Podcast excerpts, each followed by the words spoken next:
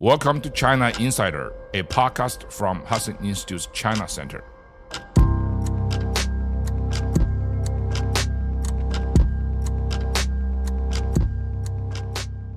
It's Tuesday, October 24th, and we have three topics this week. The first is Miles' reflections on the third BRI summit and the future of the Belt and Road Initiative today. The second is a new propaganda television show in China, When Marx Meets Confucius, and Miles' thoughts on the compatibility of the two systems. And third, we discuss the latest banned book in China, which commentators have argued draws parallels between the fall of the Ming Dynasty and Xi Jinping's rule today. Miles, how are you? Very good, Shane. Nice to be with you again. Yes, wonderful. Well, so for our first topic, uh, we're nearly a week out from the third BRI forum. Last week we talked about Putin's arrival in Beijing and what you framed as a sort of hypocrisy on behalf of Russia. On one hand, showing support for the project uh, in speech, but largely avoiding its implementation in Russia. Uh, Miles, now that the dust has settled a bit, what is your overall assessment of the third BRI forum? Any notable takeaways? Well, first of all, you know, it's uh, sort of uh, in a downward motion, and both in terms of China's uh, scale of investment and also the reception by the uh, by the, by the world. Let me just say this out loud at the beginning of this discussion. China wants to be a global leader. Therefore, China uses the BRI as a way to showcase China's global economic and financial prowess. By doing so, China completely ignores what the world really needs. BRI is not what the world needs. It's the same as Hollywood celebrities' Botox for the Homeless project. Totally hypocritical and ridiculous. Uh, it's getting more and more resistant from these recipient countries. That's why you can see this is the, you mentioned this is the third BRI summit. Compared to the previous two, you can see the participants were significantly reduced. Not many people actually showed up. You know the guy who stole the spotlight from Xi Jinping at the third BRI summit is Vladimir Putin. Uh, Putin is an in- internationally wanted criminal. Uh, there is an arrest warrant for him issued by the International Criminal Court. So there's a very few country uh, where he could visit. Uh, China and Kyrgyzstan, uh, where he stopped on the way to China, were the only two countries he stopped because those two countries were not members of the ICC system. So it's safe for him to show up. And China's BRI summit in Beijing gave Putin a platform from which he would shine. So it was in Beijing during the third BRI summit. Vladimir Putin basically showed his diplomatic prowess. He made uh, many leaders uh, that were closely allied with Russia uh, for energy uh, purposes, for a lot of other geographic, uh, geopolitical reasons. For example, the t- newly elected Thai prime minister met him and uh, Putin held multiple meetings with other ASEAN leaders. So I mean, so the focus of this BRI actually is on Putin himself. It's very very interesting. Xi Jinping inadvertently uh, uh, gave Putin a opportunity to meet many countries' leaders. Now, let me just say a few words about the BRI uh, project overall. Uh, Belt and Road Initiative is a perfect reflection of the CCP's obsession with the infrastructure projects. It showcased China's uh, leaders' megalomania mentality. If you look at the Chinese history since Chinese Communist Party took over in 1949, China basically has been on the bench of building those landmark infrastructure projects. Three Gorges Dam, this uh, uh, gigantic railway systems uh, all over China, and many of the power plants and uh, uh, huge residential, commercial real estates, just like Joseph Stalin built all those ugly, uh, gigantic uh, buildings uh, in the 40s and 50s. So this binge of CCP's obsession with infrastructure projects ruined China's ecology, economy. Number one, those infrastructure obsession is not driven by economic and market rationalities but by geopolitical reasons and political considerations. The result is that you have a huge infrastructure system in China without economic benefits. China built many, many railways in, in uh, all over the country, but you know ridership is very low, and it can it could never recover from the cost. Uh, you build all those dams all across China, it ruins ecology and causing a lot of drought downriver and create a lot of environmental problems. Those infrastructure obsession with gigantic projects has become wild and irresponsible construction of huge commercial and residential uh, political uh, landmarks. We know, for example, uh, the world was uh, pretty much like a wild by China's ability to build a skyscraper in something like uh, you know two and a half weeks in Chinese uh, Changsha. But the story should not end there. You know that skyscraper Chinese engineer built in something like 20 days is still there, stay mostly empty. There's no commercial viability there. So same thing with the BRI project worldwide. So China wants to use the BRI uh, system to transplant the same megalomania mentality of economic uh, and infrastructure development uh, domestically and transplant that abroad to ruin the world. Are we going to allow this communist model of infrastructure development to ruin other countries' econo- economies? And the answer is obvious. So that's why I think the, the BRI system is very, very dangerous uh, to global economy. And that's one of the reasons why you can see fewer and fewer countries uh, uh, show uh, uh, enthusiasm and interest. Free money, yes, but you know, free money can destroy your uh, fundamentals in your country. So that's why I think BRI is going to face a very, very strong headwinds in the near future. Before we move on, so you noted, you know, one element of controversy here was the decline in heads of states who attended. The last one in 2019 saw 37. Uh, this year, only 23. And from Europe in particular, representation decreased. Uh, one such head of state who arrived who was quite enthusiastic was Viktor Orban, um, who hasn't missed one yet. He reiterated Hungary's desire to maintain a strong friendship with China and castigated attempts at decoupling or de risking. Uh, so I'm just curious, what were your thoughts on Orban's rhetoric here and the way he presented Hungary's relationship with China? Hungary is the odd man out in the European community.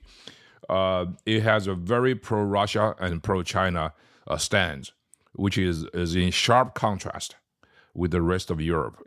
I think Hungary is fighting a cultural war with what uh, Viktor Orban termed the, the woke West that's all right. But you know, you do not really fight the, your cultural war with the woke West by allying with the wrong actors uh, in the world, uh, with the people who are on the wrong side of history. Rus- Hungary's stance on Russia's war in Ukraine, on the danger posed by the Chinese Communist Party, uh, is very bizarre and unrealistic. I don't think it is going to really, really uh, re- echo with the, the Hungarian voters. Uh, uh, you can see uh, China's unfavorable and favorable rating in Hungary is precisely in the middle, 50 50. So this is according to uh, the Pew uh, uh, polling agency recently.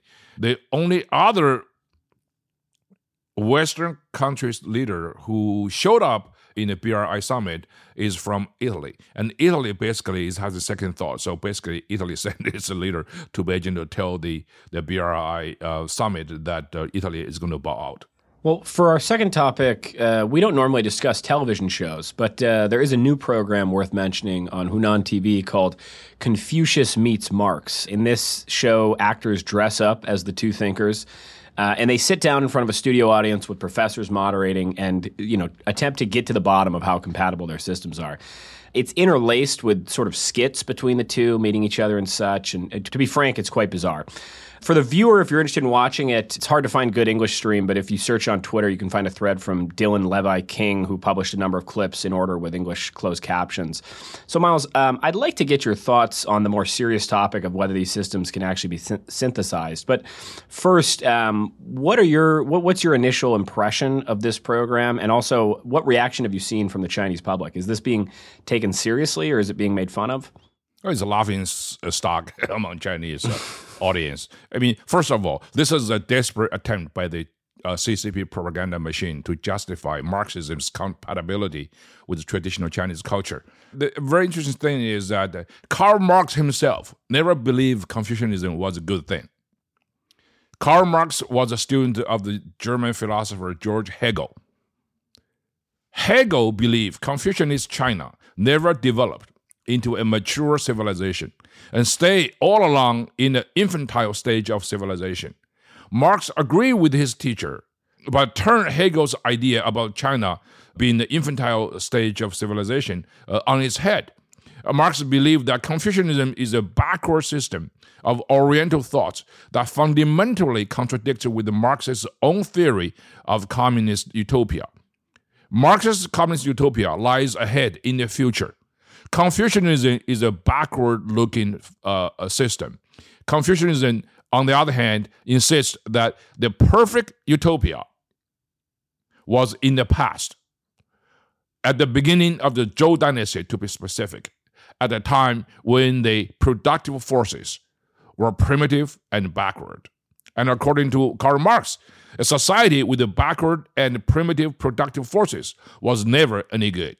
This idea that somehow Marxism endorsed uh, Confucianism is utterly counter-Marxist. Uh, does it's a misread of Marx, Marx's own thoughts why did Confucianism contribute to China's overall backwardness in its long history? Well, Karl Marx himself had, had uh, quite a, a, bit to say.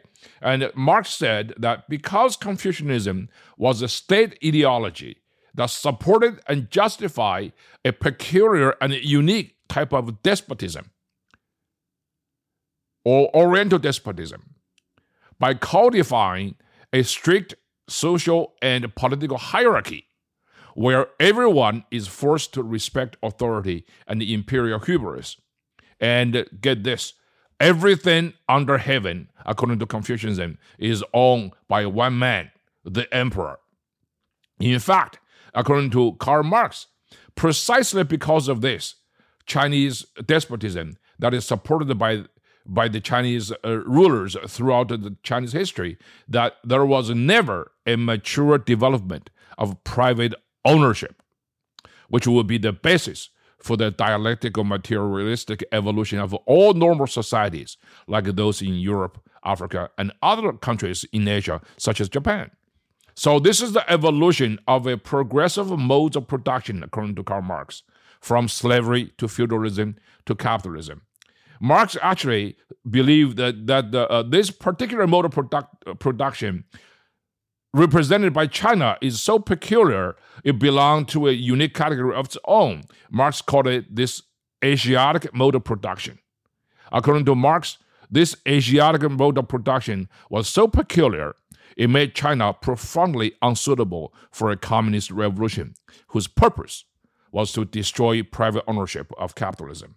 Because China never really had a developed system of private ownership upon which capitalism would thrive. Therefore, communism in China is not really rooted in the traditional culture and history. This TV series is nothing but a absurdist farce. Naturally, it has made uh, national mockery, and people jeer it as laughable and stupid. We all know that Marxism, Leninism of the CCP never originated in China, uh, uh, in China's own cultural and historical soil and is entirely incompatible with the Chinese culture.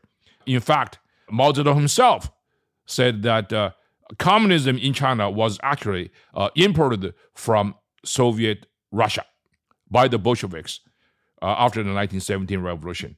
And of course, the CCP has always been the agent of that foreign ideology. You can actually say that the CCP himself is nothing but a foreign agent. Well, that was quite the condemnation. It seems like maybe they should have consulted you uh, earlier on in the writing process. May might have saved them some time. They should have. so you've talked before about the degree to which ideology plays a role in China, obviously, and, and especially in the education system. So you know, Chinese citizens are inundated with Marx and Hegel and these things. When when when Chinese students are learning Marx, you know, in their curriculum are certain sections taken out? Are, are, are, these comments on that Marx had on the Chinese system sort of explained away, or how, how do they deal with those things in teaching it? Most people in Chinese education system started Marxism by fiat because the school asked them to study, and most importantly, uh, it's actually uh, on the uh, uh school entrance exams. So they study for the exam. After the exam, they throw them away. Uh, most people in China reject Marxism as bizarre and uh, and foreign. So there is no particular popularity of communism. So uh, and a particular theory.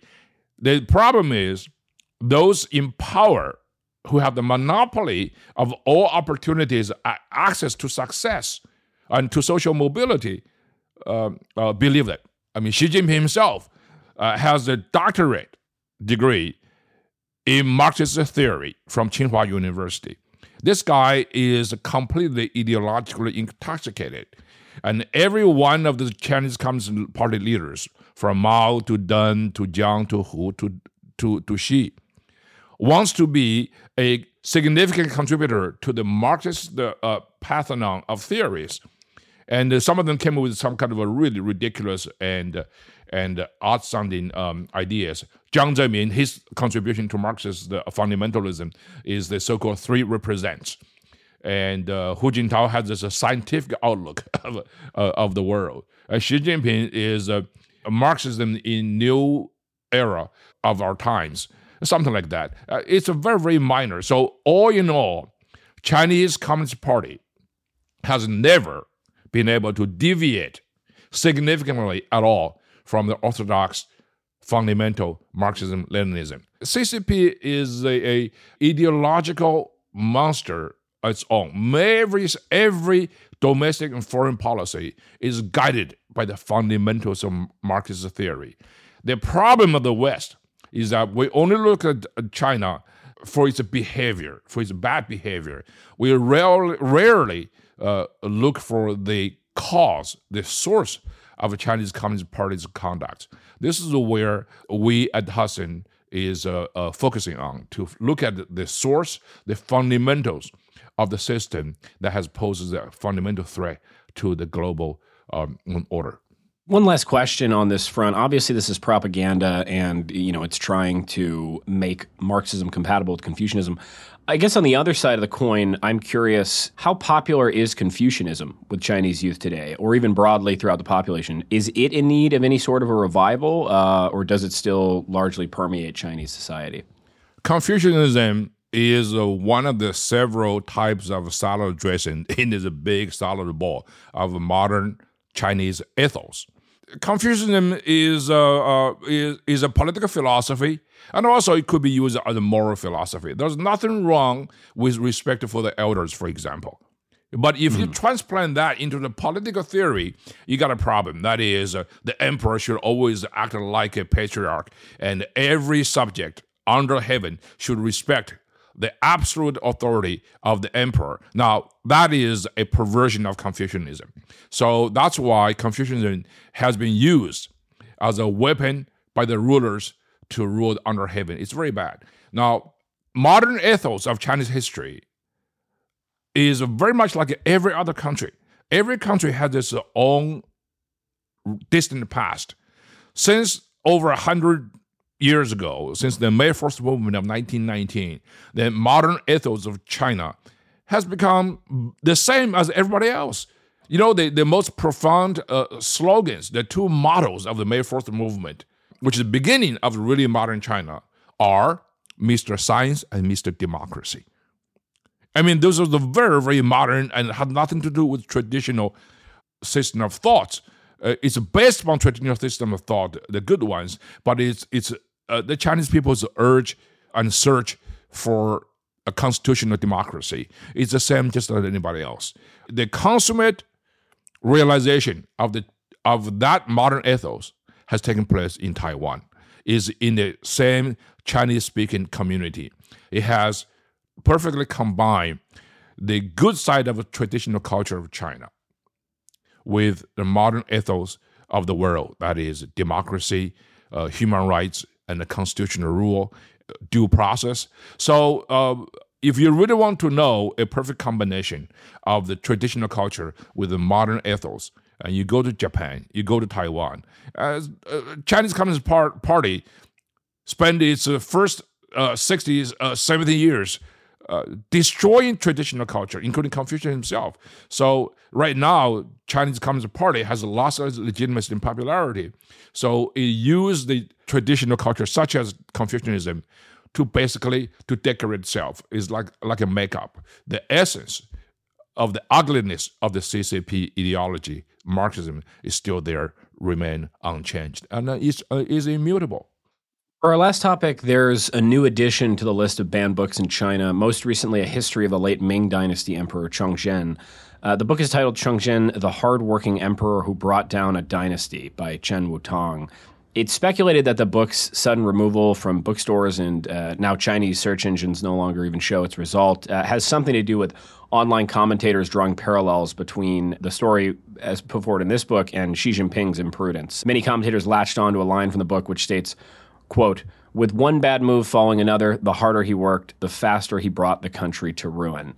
Is there any indication this was intentional uh, on behalf of the author, or is it simply a sort of unfortunate reality for him that uh, the history he tracked lined up with current political developments? And what do you think has or will happen to the author as a result of this? Oh, it's totally coincidental. I mean, the author, his name was Chen Wutong, and he's an 88 year old historian who passed away several months ago. He publishes a book. The book was in display, and the Chinese Communist Party censors uh, look at this and say, wow, this is terrible. This is subversive. I mean, Chongzhen was the last emperor of the Ming Dynasty, which basically made its demise in 1644 when the peasant rebels move into uh, uh, to Beijing and storm the Forbidden City. So this guy basically escaped the Forbidden City, went um, uh, to the uh, little hill uh, right next to Spain, uh, Forbidden City called the Prospect Hill, and hanged himself. So this is basically a, a tragic story. So the book chronicled what led to the downfall of the once mighty Ming Dynasty in the hands of the Chongzhen Emperor, who by all means was a hardworking ruler you you cite some of the uh, some of the blurbs. Uh, it's in the front page as a promotional like a, effort. It says stupid policy moves were wrong one after another. The more hardworking the emperor was, the faster he ruined the country. That was basically that's basically is is considered very subversive because Xi Jinping has many monikers. He's a, like you know big steam bun, and for a lot of Chinese, He's also Winnie the Pooh um, in the West. But there's one moniker that is actually uh, more popular than anything else. That Xi Jinping is known as the accelerator in chief. 总加速师. That means he's accelerating the downfall of the Chinese Communist Party. Uh, he's accelerator in chief. This is basically the, that's why this book was banned because it's very sensitive. To use the past to criticize the pre- the present is a grand tradition of Chinese intelligentsia. Uh, it shows uh, that uh, they use the history as oblique dissent against the regime. So uh, similarly, because of that, this uh, kind of an oblique dissent made the rulers very sensitive and paranoid.